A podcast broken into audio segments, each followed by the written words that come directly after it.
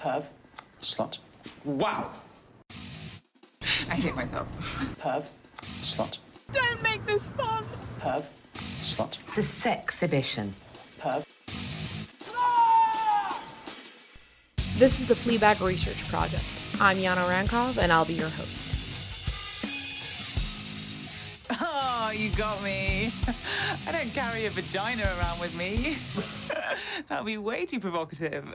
Hi, everyone. This is episode seven of the Fleabag Research Project. This is my project. My name is Yana Rankov, and I'm here with my friend Dama Correch. Do you want to say a little bit about yourself, Dama?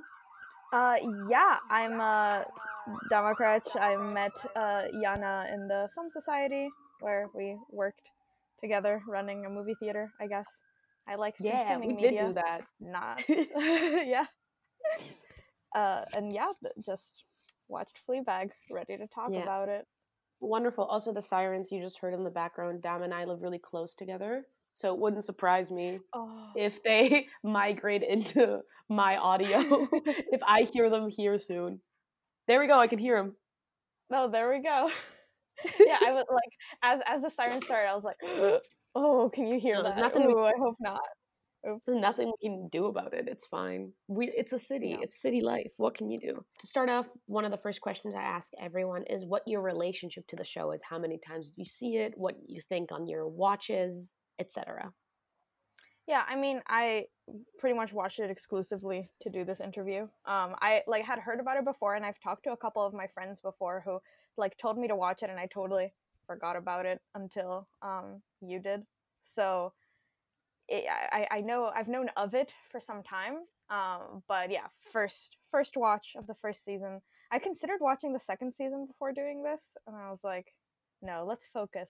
Let's focus on. Thank you. season. I would I would really really highly recommend the second season. Yeah. Uh, but which I think you'll really love the second season as well. But you will also understand once you see it, if you decide to watch it, why I am keeping the two separate because they're very like they're just very separate works to me at least Yeah. Thematically. Not mm, you know what? No, they're just it's hard to treat them together. It's hard to treat them together because you would be talking about completely different things if you were to treat them Yeah. together.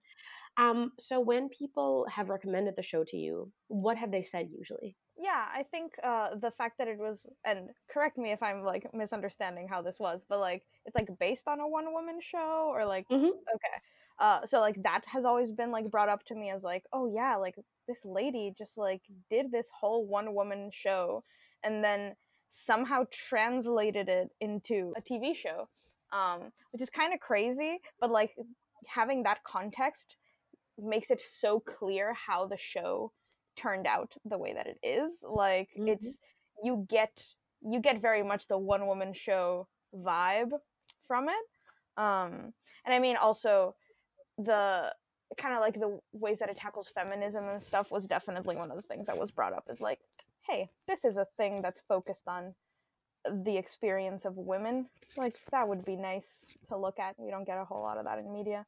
And i'm very gung-ho about watching stuff like that. So yeah that's that summarizes the recommendations Absolutely. i've gotten Thank you. And it's definitely nice to watch something that's made by like female led. It's definitely a breath of fresh air when you can really taste how female led it is. Mhm. Um, would you say that you find Fleabag to be a unique show in any sense? And this can like be true or not true. I'm not trying to bully you into saying it's unique. Mhm. Yeah. No, like it totally it totally is though. Like it's it's something that is wholly focused on like this one woman's experience and like different facets of her life, I guess. Just even like the the way the narration is done, I think is really interesting. When I say narration, I mean just like the the breaking of the fourth wall that happens. The direct like- address. yeah that like is something you don't you don't see a lot or at least i haven't seen a lot in the media i've consumed and it's actually something i really like when media does that even just like the moments that it chooses to do that in are very different to how you see it done in other stuff so yeah i i would definitely say it's it's like a unique show in you can take lots of different facets of it and be like it's unique because it is based on a play like that's unique like not not that many things are based on plays right now and are so clearly like you can you can see where the play roots come from. Um, it's Mhm. unique in that it focuses on the female experience. It's unique in that it does this like breaking the fourth wall thing. That's pretty cool. Why do you think, or what is the effect of having the first scene that you see be like an anal sex hookup? Hmm. I think that's like it's it's difficult to kind of like phrase my thoughts on it. I guess like it's a it's a brave way to start it. Like Mhm. you're starting off strong. It's like not a whole not not everyone's gonna keep watching when you start off with an anal sex hookup. Um, but like at the very least, it sets the tone for the show right away. Uh, like you know kind of what you're getting into. You know that it's gonna be about sex uh, and just like the the Mhm. way that she that she handles it right like um it, it gives you a lot of insight into how the character carries herself in like her sexual life um and how that like affects how she sees herself too like the fact that like the only question that came out of that like random anal sex was Do I have a massive asshole? is like, oh, okay, that's interesting that we didn't talk about how like he didn't ask if he could if he could do that. Like, interesting that we're not going to talk about whether you liked it, about like any of that stuff. Like, immediately her thoughts go to like, what's wrong with my body that it happened this way, right? I think it's it's a super interesting way to start it, um, and it makes a few things clear about the character right away, um, and kind of about what the show is going to be about, right? Which, and I, I mean, as as we've seen, it is super about her sex life. So, yeah, it makes sense. I think that's a really very solid way of seeing the first scene. I do really agree with you. I think that it both like eliminates people who shouldn't be watching the show anyway, who are just gonna be weirded out by it at every turn. Um, and it does set you up for what she's going to go through. Would you say that you were uncomfortable seeing a scene like that scene? Uh, Where are are there other scenes that make you uncomfortable within the show? so, like, uh, the fact that sex is shown doesn't make me uncomfortable. Mhm. Like, I think more the situation of like the lack of consent, like the the gray area of the consent, is what made me uncomfortable. After some pretty standard bouncing, you realise he's edging towards your asshole. But you're drunk, and he made the effort to come all the way here, so you let him. He's thrilled. Oh, I'm so thrilled. It's like, oh no, like what's he doing? Like what's he doing? um, but it wasn't like a ooh icky, you're showing sex. Um, of course, yeah. And it, a lot of the times in the show, when you're showing sex, like just the fact that she seems so far removed from it, and like obviously that's partly because she's ta- she's talking to you like while it's happening, right? But I do think that that's trying to show how she kind of dissociates like during the like. I'm not saying that she's dissociating. I don't know how to explain it, yeah, but like there seems to be like a difference, right, between what's going on in her body and like she doesn't seem to be thinking about the sex when she's having sex. She doesn't seem to be thinking about the interactions that she has with people when she's having them because she's talking to us the whole time. At least from what I can remember, every time she has sex, that happens. Like we don't we don't actually see her enjoy having sex um unless I'm trying to like that one time that she was having sex with Harry and then she just like pauses it to masturbate and then like she stops talking to us for like a second. Like when sh- when other people are trying to like pleasure her it doesn't seem to work. Like she's not doesn't seem interested in it despite being like despite talking about how she can't stop thinking about sex and how like there's she's so interested in sex and like so much of the show is revolving around sex she can't seem to connect with it even though she has it so much um which is interesting Absolutely. Um, I think that's one of the, another one of the, just the central parts of the show, just the absolute like uncoupling of intimacy and sex. I'm Yeah. just leafing through my notes to look specifically for the monologue you just brought up about being obsessed with sex. I'm not obsessed with sex. I just can't stop thinking about it. The performance of it, the awkwardness of it, the drama of it. The moment you realize someone wants your body. Not so much the feeling of it. So I see that paragraph as like the central thesis of the show. Yeah. You know, the idea that, you know, being obsessed with it even though you don't necessarily like it, You Yeah. don't necessarily get much out of it. Yeah, it seems to be so much more about the idea of sex than sex itself. Mm. I, I really like that. I really like that. it's really it's really interesting actually it's like really really interesting because even just like in the um, like th- this mythos that we build around sex like but when you're in high school for example like virginity is like such a problem and like the the losing of virginity is such this like mythical thing that you do that kind of paints sex as this amazing thing and then you and then you have sex and it's like I mean, it's not such a big deal actually like Absolutely. And then it's just Um, sex.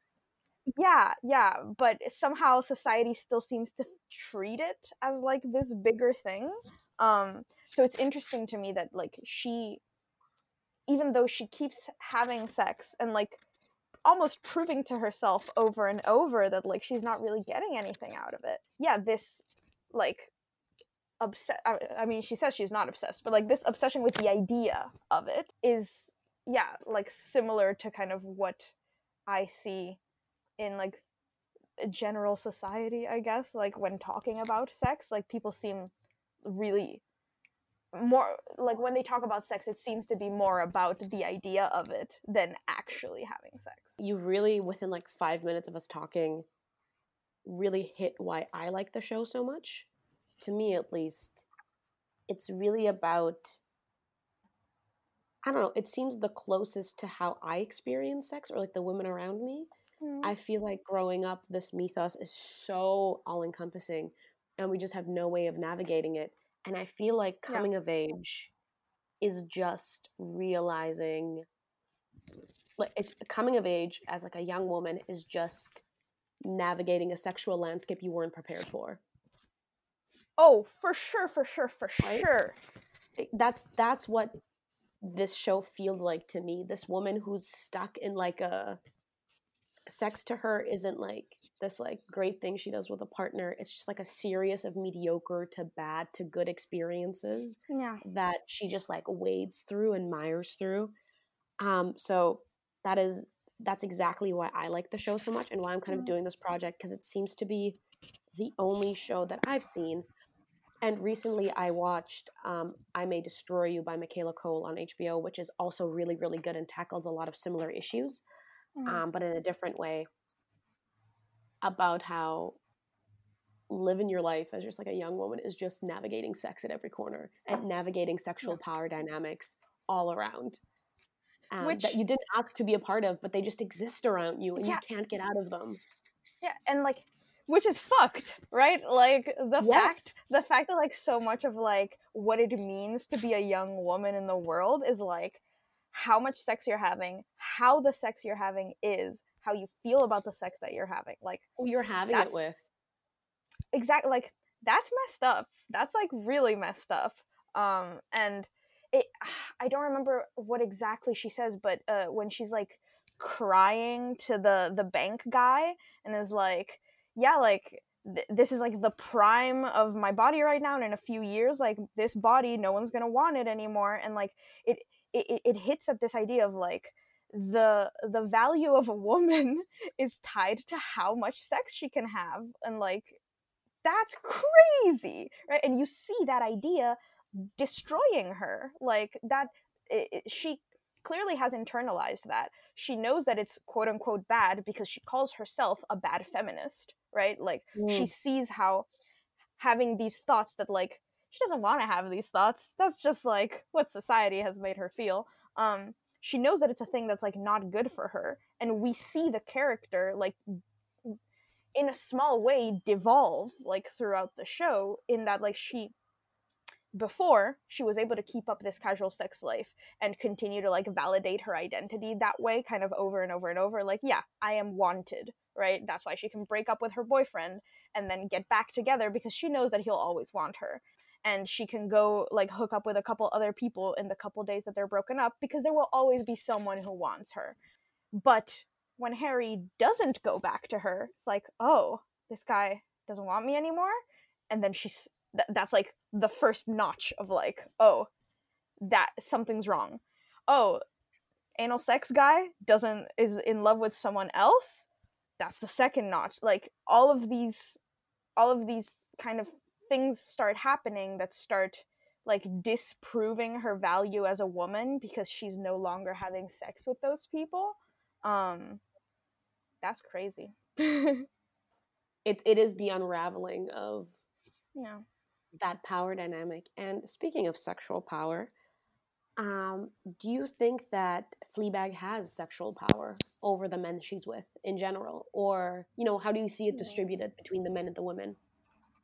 I think, hmm, like, I feel like she could if she wanted to. Like, that's the thing. Um, there's there's ways to for her to have taken sexual power. Like, definitely with the um, with Harry, I feel like there's more agency for her there. Like, she kind of when she feels like breaking up, she just like says something that she knows will make him break up with her, and then it's like, okay, and now like she kind of holds the power in that dynamic but I, th- I think at the end of the day because she ties her value so strongly to the sex that she's having it ends up being more about more about the men having power over her even if they don't seem to be like overtly showing that like she starts hitting on that um the guy with the teeth what was his name like russell His name is Bus Rodent. Bus Rodent. Yeah.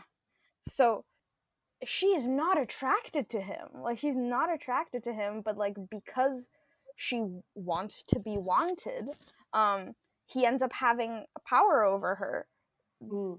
just because she's like built this idea of like she needs to be validated through sex in order to like be worth something i think even in the situations where you know like she's objectively the more attractive person she is objectively the one that's being wanted in that um in that circumstance um and so she should be able to take the power and be like well if i don't want you then that's what's up.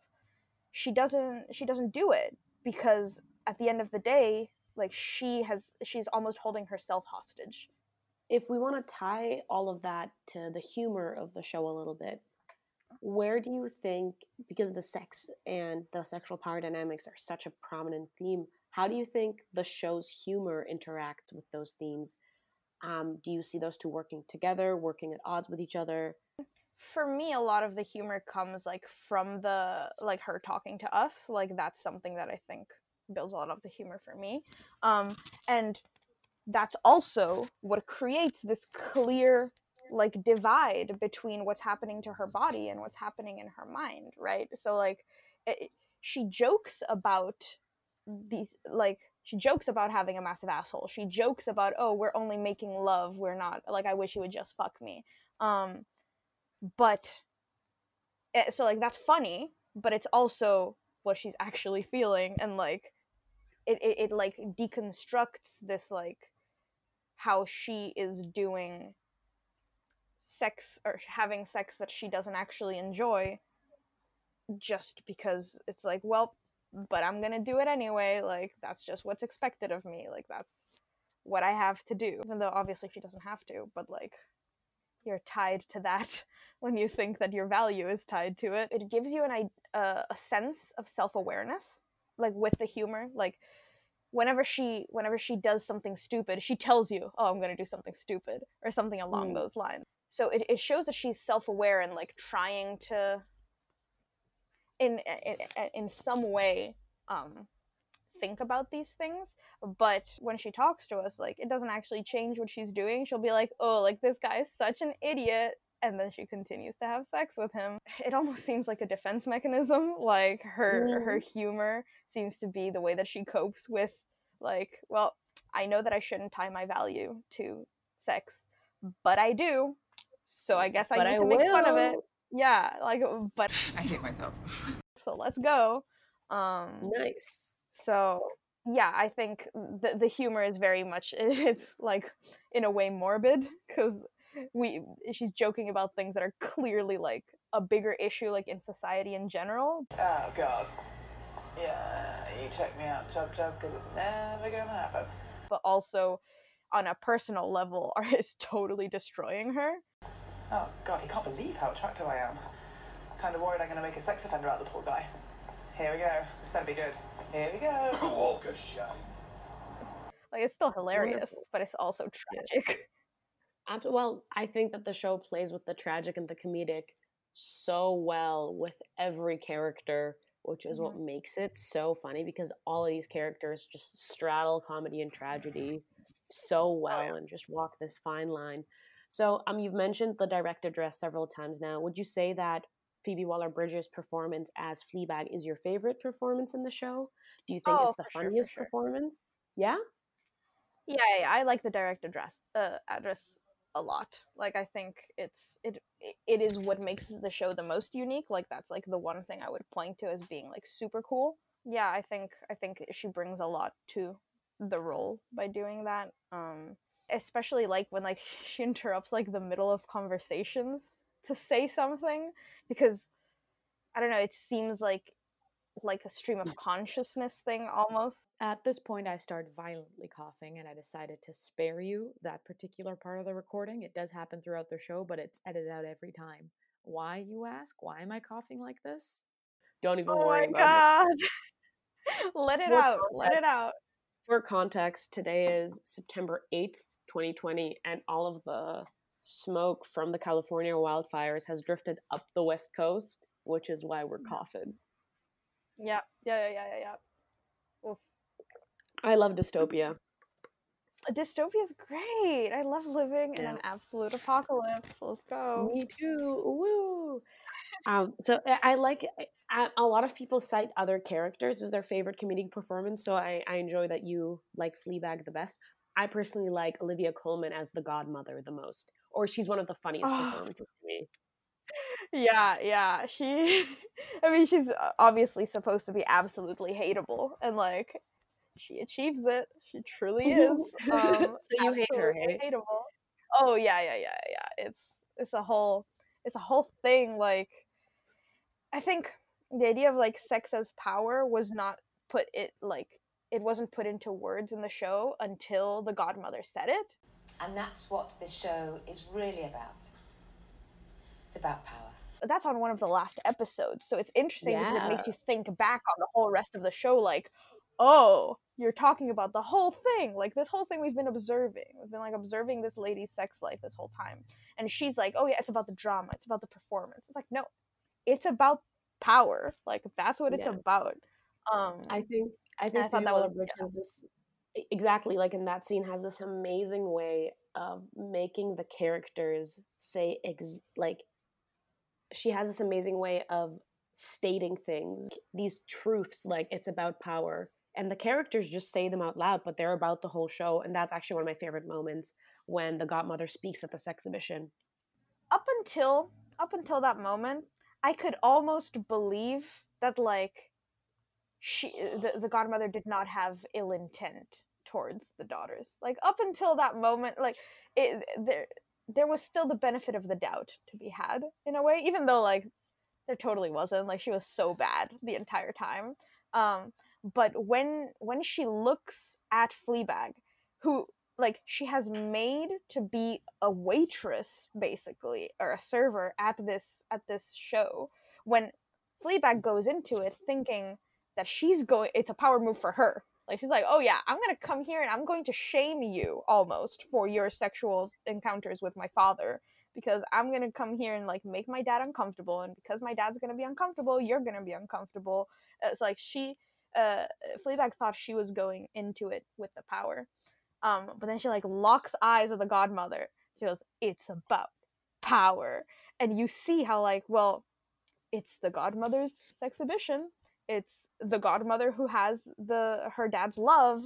It's the Mm. godmother who is like flirting with her boyfriend all the time. Like all of these, all of these things that it, it just becomes so clear, like on Fleabag's face, like, oh, I don't have the power here. She has the power here. Um and at that point I'm like, "Oh wow, you were just trying to humiliate her. Like that sucks. Like you are evil." So yeah, like I think it's a very powerful moment, but it definitely cemented my like, "Oh, fuck that lady." Like, wow. What do you? Why would you say you hate her so much? I mean, I think the how she like tortures the the sisters, like it just seems like so much. Like obviously they're messed up kids, uh, uh, kids. They're fucking adults, obviously.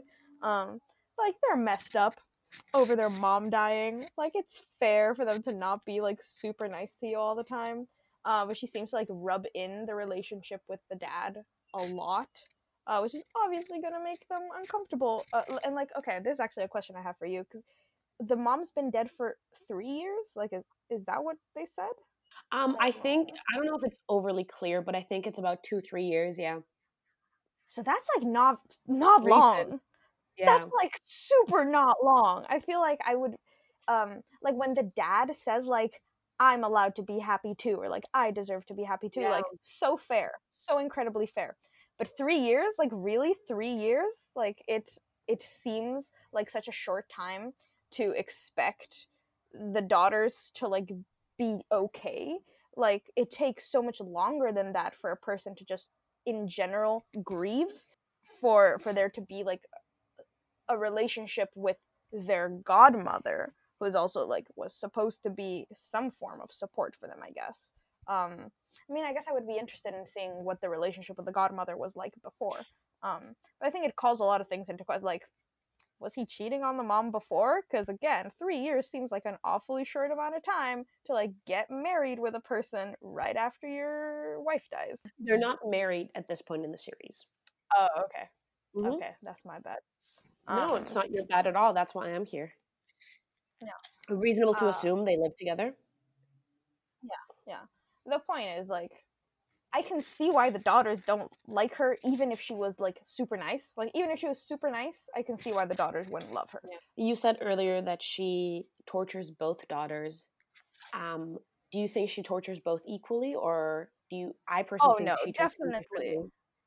yeah definitely fleabag is treated much worse claire also dislikes her and i think by virtue of that like the godmother doesn't tr- try to be any nicer to her like it's definitely i think she actively antagonizes fleabag and with claire it's more like she doesn't try to be nice um but i'm trying to think of like specific instances where i was like oh yeah both of them are being i mean even just the invitation to this exhibition seems like a provocation and it was done like it, both were invited um the being at the memorial lunch it seemed like an attack on both of them um Her Pilates class was canceled. What's she gonna do? yeah, exactly right. Like that maybe who she was targeting was Fleabag, but the collateral damage ends up being Mm. Claire as well. But I, I get the distinct feeling that Claire doesn't like her either. So with these characters, the, these kind of main three female characters being Claire, Fleabag, and the Godmother, would you say that you just with the characters overall, like know these people? Are these archetypes with the men and the women that you recognize? Are these folks you know? With Claire, like even just the way that Claire is introduced is like, this is my perfect rich sister, right? Like that's Mhm. like a trope that we've seen before. Um though I don't know. I think I, I like that they kind of like go deeper into the relationship between uh, Claire and Fleabag. I really like that relationship, um, like how it's explored, um, and what what we end up seeing from Claire is like, I mean, I guess not at the end, but like right before the end when like she gets the Finland promotion and like doesn't want to take it because she doesn't want to leave Fleabag behind because she like feels Mm. the weight of her sister's emotions like as part of her responsibility like I feel like you don't you don't always get like the more human side of the perfect rich sister trope Mm. um yeah i thought like that was interesting the godmother i mean she specifically says like oh she's not an evil stepmother um so like uh, but but she kind of is, right? Like Mhm. she, the, she, the trope is there. Yeah, like the trope is there, and we see kind of like a different side of it than I guess how it's presented traditionally. You know, like she still antagonizes the kid, which doesn't feel good. Um, so I guess that one I like know in that way. Fleabag is more of a character that like seems like um oh the, like a wild card to me. Like I don't know if I just haven't consumed a whole lot of media with characters like her. Mhm. Um, but like it's very much like just this like she hates herself so much like eh, like that it is oozing from every pore like how much she hates herself um and i mean i guess it i said that fleabag is not relatable in any way like i think that's like how much she hates herself is like the one thing that i find relatable about this character um like none of the other things actually speak to me about her um but yeah just like this self-aware character that like is going through their life like making a bunch of mistakes and being hyper aware of those mistakes but s- continuing to make the same mistakes over and over anyway um i don't know i don't know if that's like an answer to the question that you gave i don't Um, it was it was a very interesting character analysis, and I enjoyed it. Uh, I like I enjoy how you pointed out that Phoebe Waller Bridge will put the tropes into the character descriptions. I haven't noticed that before. That's completely true. She'll like tell you who this is. yeah yeah And like her ability to point out exactly what she wants to say or be very, very blunt with what she's, you know, kind of putting out. I was more asking if you like feel like you've met these people in real life. I, for example, think I know a lot of Claires, these like very anxious, like very, very like Mm. loving, hyper productive women. okay I, I i just think like so the characters that arise like specifically rich rich sister was so like anxious all the time like and artist godmother who's like again like uh, i don't know i feel like these are people that like come up in very specific circles and like i just don't think i have yeah like been in situations where i could meet people like that i guess um yeah i don't know i don't know how to explain it like i'm sure i'm sure i've met sense. someone um no, but, you haven't met yeah. these people. That's a perfectly reasonable answer to the question. Um, do you have a favorite episode or a favorite scene within the show? Something that made you laugh the most? I mean, I I do really like um when like the um, the part that you read out the like I'm Mm. not obsessed with sex. I just can't stop thinking about it. Like I thought that was super interesting. Like I really like how she talks about that. Um, I I also really like the scenes with Boo. Like Boo is a character that really intrigues me. An 11 year old boy was put in juvenile prison for repeatedly sticking rubber ended pencils up this school hamster's asshole. What? Yeah. Why would they do that? Apparently, he liked it when their eyes popped out. Yeah, I really I really like her. So I like the scenes that we get to see her in.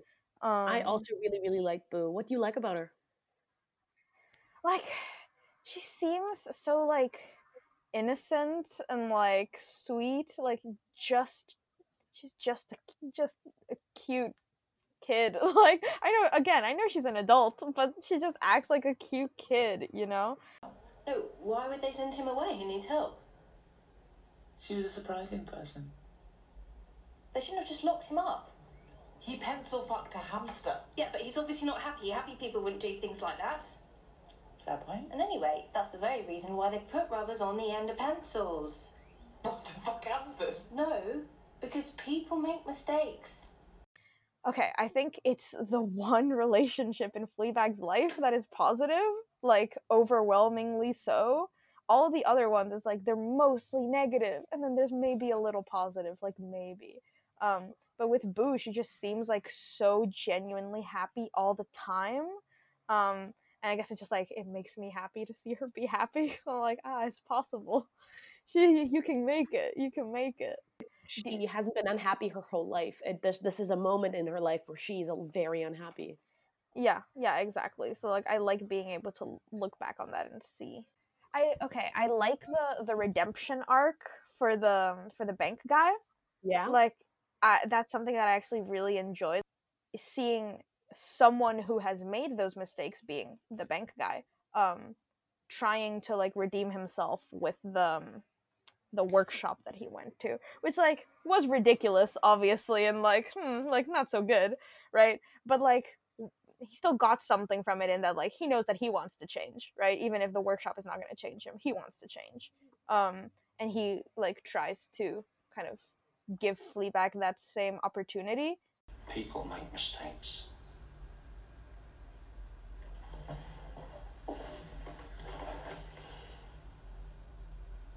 They put rubbers on the ends of pencils. Is that a joke? I don't know. throughout the show you just see her making mistakes over and over and over and she just like keeps hating herself more and more and more because of them I think we should start your interview again. Here. i like that a lot i thought it was sweet like it's it's a very cynical show like it's a really cynical Mhm. show they could have ended it on like a totally negative note which like they do like they do it on a pretty negative note um but like at the very least you can see kind of like a light of hope in that she gets this loan uh, and like is told that she she can move on from her mistakes He's one of my favorite parts of the show. We've talked about the show being about how our like hypersex society just affects women so much and so constantly. Yeah. And even though the show is focused on Fleabag, we get a glimpse of the same society affecting men negatively. Yeah. And they're kind of sinners in arms and they talk about it. He's like one of the only male characters she has no attraction towards. Like Yeah. they don't try to bone or anything, they just talk to each other. I, I think what you said about like he's the only male character she's not attracted to, like I really like that. Like I Mm. uh, obviously there's going to be a lot of male female attraction in the show that's about the male female interactions and sex yeah. obviously um but it's it, it's like such a breath of fresh air to be like well this one isn't it though like e- even like i thought that the the platonic relationship was going to be between um the the husband um like the sister's husband and fleabag like at first i was pretty into the the husband and fleabag's relationship i was like oh cool like they just banter and it's like And you're talking about Martin, sexual. Claire's husband, right? Martin, yes, Claire's Mhm. husband. Um, but then he makes it weird. So I was like, okay, well, I guess fuck that then. I guess like they're all going to be sexual relationships. Um, but yeah, yeah, like you pointed out, like this one, like there is no attraction co- going either way because obviously she's not actually attracted to Martin, but like Martin is attracted to her apparently. Um, so like it gets weird. But with the bank guy, like it doesn't it doesn't get there like even when she fully like takes off her shirt like he's like nope like we don't do here we don't do that here she's like well yeah like i didn't mean to do that here um so i i really appreciate the um, i guess showing a different kind of relationship um there I agree. I just really like that relationship as well. Again, I think it elevates the whole show. And Oh, yeah. he does, you know, they redeem each other a little bit and get to like, yeah which is just nice. I feel like they understand each other a lot. Yeah Um, yeah. So you mentioned the workshop. So you have the silent retreat for the women and the I shout, I shout profanities at women workshop for the men. Uh, yeah. Discuss. I, that's one of the funniest parts of the show to me. I think it's hilarious. Yeah. hilarious. I mean, the contrast between a silent retreat and a let's yell horrible things about women being right next to each other is just hilarious, obviously. Um, I think it might be trying to speak to what the expectations are for men versus women. Like, men are expected to be loud and violent, um, and they can let out all their feelings whereas for the women it's like oh let's keep them quiet and make them do housework which is what we're paying to be quiet and clean your house what um i i think it's like a very interesting like parody of the workshops and retreats that they're like making reference to um while making a very clear like statement about how like oh kind of fucked kind of fucked Yeah. that we're expecting like women to be quiet and clean in like a modern day setting and expecting men to be yelling horrible things about women like and all of this is supposed to be them bettering themselves um Yeah. Paying for gender roles. Yeah exactly exactly. Yeah i thought um that that was like really funny but then also just like an interesting contrast there. I really liked like when um claire and fleabag got to talk during their retreat like Mm. their interactions during the retreat i thought were super sweet and it like it made me so happy when it seemed like they were getting somewhere when claire was like yeah like i will take the finland promotion uh, which makes it all the more sad when she goes back on it and then doesn't believe Fleabag or yeah doesn't believe Fleabag about Martin trying to kiss her so I, yeah I mean that that was a moment in the show that I really liked but it made it so much sadder when it all crumbles Yeah. So let's talk about it all crumbling. How do you feel about the kind of the final reveal of the show? it sucks. like it super sucks. I- I'm gonna be super real. I don't know if this is just like a gay thing, but like I fully thought that like Fleabag was in love with Boo. Like that's how Yeah. that's what I thought was happening, and I thought that somehow like something like I guess it's not altogether surprising that Fleabag slept with Boo's boyfriend. Um I like I f- had a feeling that Fleabag would have like something to do with it. I didn't necessarily think that that like she was the one that he had slept with. Um but yeah, I mean it really sucks to figure that out and be like, "Oh no, like in a way you have done this to yourself." Like she was so happy with Boo and then like Boo is gone and of course she's going to blame it on herself because like who else are you going to blame in this situation when obviously like there shouldn't be blame. Um, but it makes total sense that she's blaming herself. I think seeing Fleabag as being in love with Boo is a really valid reading. Like we see her have all of this like horrible, unsatisfactory sex. The only intimacy she has is with Boo. Like I think that's a completely valid like way to look at Mhm. that relationship. It's like again valid interpretation. I think it's very much there in the text as well. Okay, Like, yeah, I eh. think where I was going with that then Mhm. was that like I half interpreted it like this. Like I don't think that it's actually what was trying to be said. Um, but she so she like at the very least loved Boo so much as a friend Of and like course, didn't yeah. want to be apart from her. Had this whole business with her. Um, they meant a lot to each other. And then Boo becomes like really into this guy. So I think where I was going with the oh maybe she was in love with Boo is like well maybe she wanted to break them up because she's in love with Boo and she didn't want that and like you get two things out of that. You get a you're validated by hot guy wanting to fuck you, which is cool. Um, and then B you break up your best friend and her boyfriend, so now you get your best friend back. Um, Yeah, that could be an that's where I element of it. that. Could be that could be that's um that could be an element of it. Absolutely. Yeah. Being like now she's mine again. She's all mine. Even in like a you know, platonic and romantic are very heterosexual categories. They're very like Yes.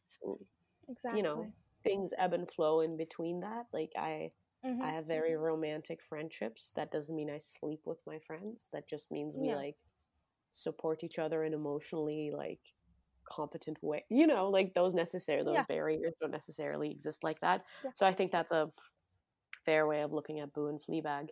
Yeah, I really like their relationship as well. Would you say that's relatable to friendships that you've had? I find the friendships very I find that a Oh, very yeah. part of the show, yeah. No, no, for sure, for sure. Like how how deeply they care about each other is like so beautiful to see. Like it, it Mm. made me like really happy to see that portrayal of their friendship. Um and yeah, I I do think that's like a super relatable part of it. Um and it's it's like refreshing to see that among like all her horrible horrible relationships and interactions with other people that like you know she is capable of having like just a super healthy like or I don't know if super healthy if she ended up sleeping with the boyfriend, but like at least it seemed for a while like they made them each other really happy. Um, Mm. That was nice to see.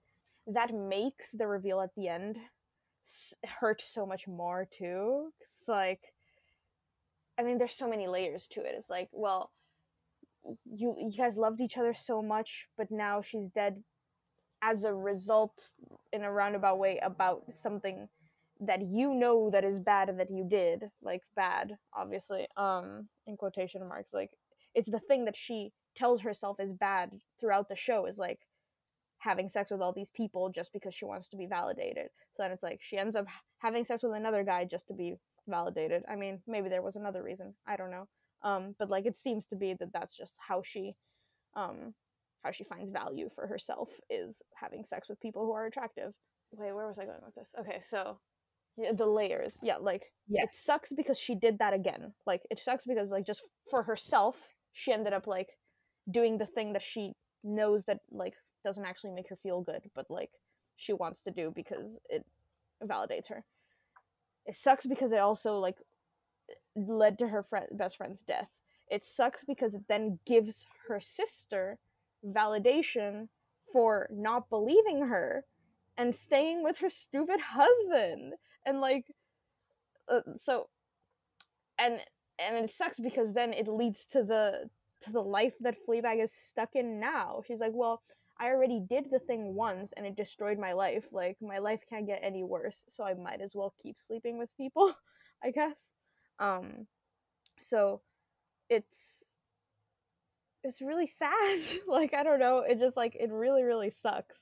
Um that like that is what happened and just like it it would have been bad enough if it was just her sleeping with her best friend's boyfriend and then there's a fight and that sucks but the fact that that, that ends up having such serious repercussions like not just with boo's death but then it goes on to affect her her sister's life right like her sister is now going to turn down the promotion of her life and Mm. because she doesn't trust her because of what she did with boo uh, or with Yeah, his boyfriend It just Yeah. seems to just keep wielding these awful consequences.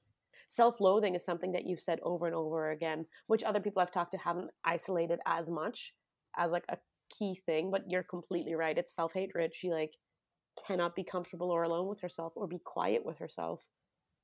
yeah i hadn't uh, i hadn't thought about about it as like can't be quiet with herself but that like i think that's really like an interesting read of it right because like you we're constantly hearing about what's going on in her mind it seems like she needs to keep things happening so that she doesn't need to think about um Yeah. yeah like how much she hates herself Yeah. And she cannot do the silent retreat. Like she cannot be silent. She cannot go No. in to do that. It's far too much for her. yeah yeah like she i think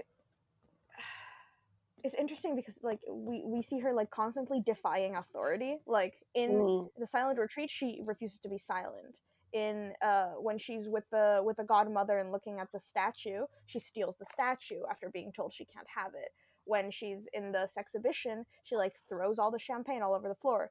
Yet the authority of like your your value is tied to sex and that's what it is. Like she can't stand against that one even though she seems to be a very abrasive character in of like going against um established authority in so many instances the one that's ruining her life she can't stand against um in ter- like the authority being the idea of sex as the only way that you can be valid um that's interesting i guess like No, don't no. I like that take a lot. That that's the only that's the like higher authority that she cannot rebel against. And so she rebels against everything else instead. Like everything else she makes fun of and like yeah disavows, but she cannot seem to get away from this like higher power of sexual validation. yeah And you know, when she's in the bath with asshole guy, who I will not be calling arsehole guy, um, and he asks her what she's afraid of, and she says losing the currency of youth. Yeah You know, yeah again, again, she like the characters say exactly what they mean and exactly what the show is about, but it's in such a comedic setting that it flies under the radar, and yet she like Mhm. has these like truths and these like theses and statements all around the show, and just you know that's a big part of it. Like you're gonna stop, and Martin uses that against her. He says, Little advice from a married man. Oh. You should probably get yourself out there, sweetie. Just tipping your prime. All of these reinforcements. Yeah. No, yeah, exactly. It's like she she says this stuff like she's joking, Yeah. but like she so feels it. Like the She's the losing the currency of youth. She's joking about it when she when she says it to the guy, and it's like, haha, I'm so I'm so hashtag deep that I said this thing. Like she's making fun of herself, but then she says pretty much the same thing to bank guy when she's crying. Like yeah. so yeah i think uh, wh- what you said about like how y- y- you start off and she just seems like a super funny character and then you see how she's actually so so deeply broken um like there's even parallels of that like between the start and the end of the story where she's talking about like her body and her youth being the only thing that is worth anything um as a joke and then saying it is like no like i feel this and it's destroying me at the end I know. I just and I also like the length of the show a lot. The six episodes round everything out so nicely. it's a good it's a good It's, a, good, length. time. It's a good time. Do you have? We're kind of out of almost out of time. Do you have any parting things that you didn't get to say about the show? Anything else that you really like? We, for example, didn't really brush on the male characters. Um, fuck them. We don't have to talk about them. But if there's anything um, I mean, now would be time. I think I think I, I do want to a little bit touch upon how like there's a very specific experience that is coming from this. Like I don't I don't know if the Mm. show was meant to be relatable. Like maybe it is, and maybe there's a lot of women who can relate to it. I like super don't. I like super don't relate to like anything that happens in this show, and I think that it comes from a place of like being an attractive white woman from like a higher class family. Like she's she's poor, but like her family isn't. Like her family is quite rich, right? Um and I think if if you don't have that background, like it's e- even what what you were asking about before, like do you know these characters? It's like, well, I don't I don't really have a way of knowing some of these characters because I just like don't come from that background and it seems like she's pulling on a lot of things We're like, "Oh yeah, you get what it's like to have anonymous sex with a guy, right?" I'm like, "No, I don't." like I Yeah. super don't. Like, "Oh, you know what it's like to have like your rich father not want to give you money." I'm like, "I don't." like I don't actually.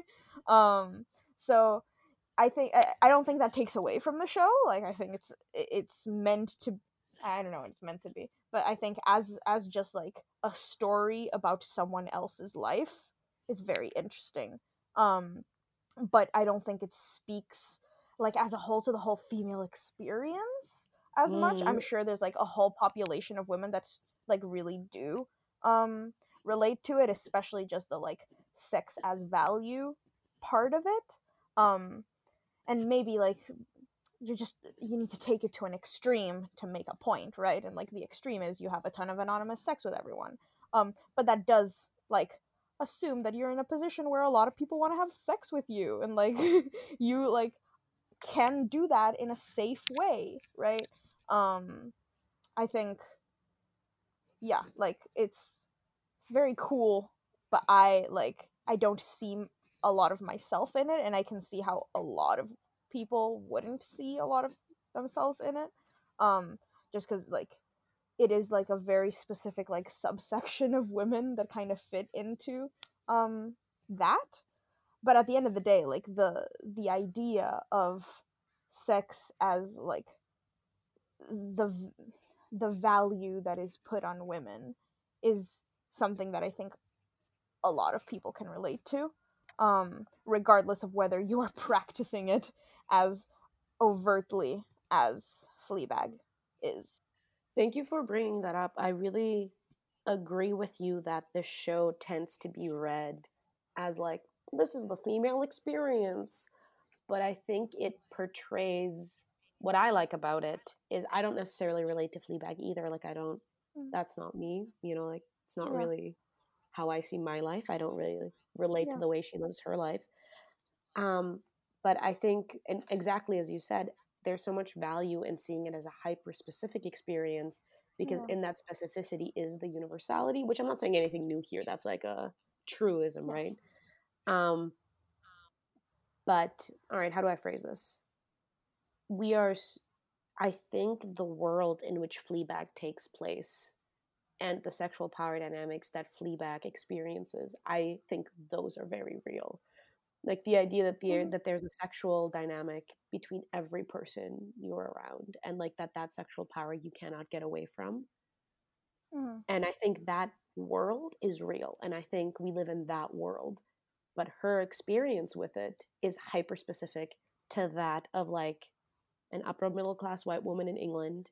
Upper middle class, I don't know if I can actually make that call.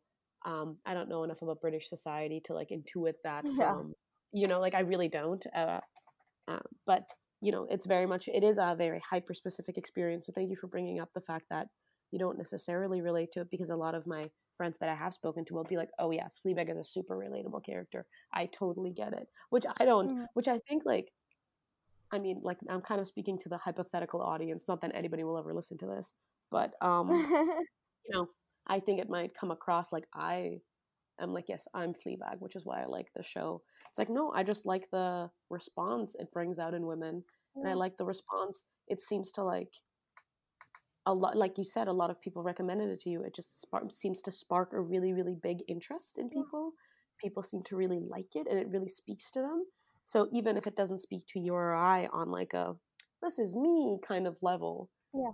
It you know it just I I think the world that she lives in is real. I I've been in that world. Yeah. That is my world. You know these these Mhm. problems are the problems I have in a different way. Yeah. Mhm.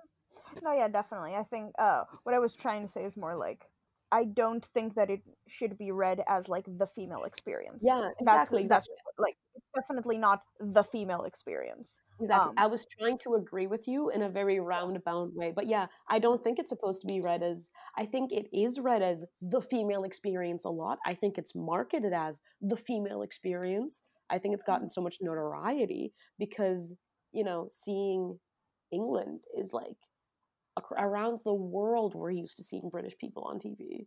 Yeah. You know, we just recognize this. We're like, okay, she owns a cafe in London. Everybody knows where London is. You know, it's this like, it's the heart of empire, man. You know, it's a very universal person to be leading the female experience. You know, like we all Yeah. know who this is. That's Yeah. a tall British woman. Like, you know, That's who it is. No, yeah, definitely. Um, but yeah, like that, definitely, like not it not being an all-encompassing female experience doesn't take away from like the message that it's getting across. Um, and like the message that women do grow up with is like, yeah, your your body is what's important about you, and like whether you are desired is what's important about you, and if you are not desired, then like you're not worth anything right? Like i think that that message is something that a lot of a lot of women can relate to. Um mm, even if a lot of women don't go through that specific experience i still i really like the show I'm glad. I'm glad you really liked it. Uh, Thank you again for watching it specifically for me. I would really recommend the second season if you want to yeah. watch it. If you want to oh i Um, will the i second will season, I describe it as a balm to the first season. The second season is like Oh. a, it's a balm. You're like, oh, like the wounds of the first season are soothed in the second season. Okay that's good that's good no Yeah, yeah, I've, I've heard really really good things about the second season i just i held off on watching it because i wanted to be able to focus on first season stuff when we were Thank talking you. Thank I you knew so it would like get in much. the way if I watched the second one, just by recency bias. You know, I'd want to talk about the second season. Thank you. No, you're right. A lot of people bring it up quite naturally, which is completely fair, but because it answers the first season in a lot of ways. So people will Mhm. be like, oh, this. I'm like, I stop it. Put it away. Now we're talking about away. now. yeah. I know. That's why we're only talking about the first one. Yeah. Thank you so much for coming on the podcast. Thank you so much for such interesting and insightful parting words as well. Thank you so much for coming on. Yeah. Oh, thank you for thinking of me. I'm so excited. Absolutely. All right.